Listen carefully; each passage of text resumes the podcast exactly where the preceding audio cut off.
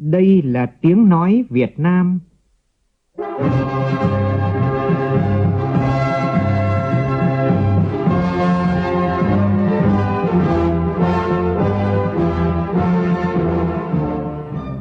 là tiếng nói Việt Nam, phát thanh từ Hà Nội, thủ đô nước Cộng hòa xã hội chủ nghĩa Việt Nam.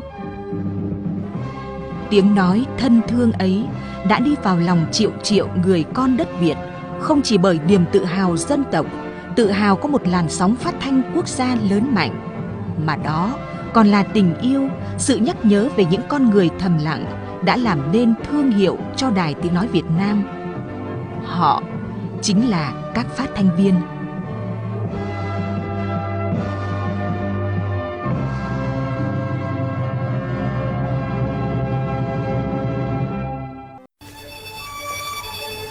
Các bạn thân mến, trong chương trình đọc truyện đêm khuya hôm nay của Đài Tiếng Nói Việt Nam, mời các bạn nghe truyện ngắn Bà Nội của Nguyễn Thị Việt Nga qua giọng đọc nghệ sĩ ưu tú Kim Cúc.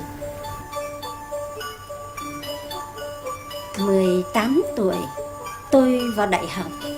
Trước khi lên trường, mẹ dặn dò đủ thứ, nhưng cũng không thấm vào đâu so với những lời dặn của bà.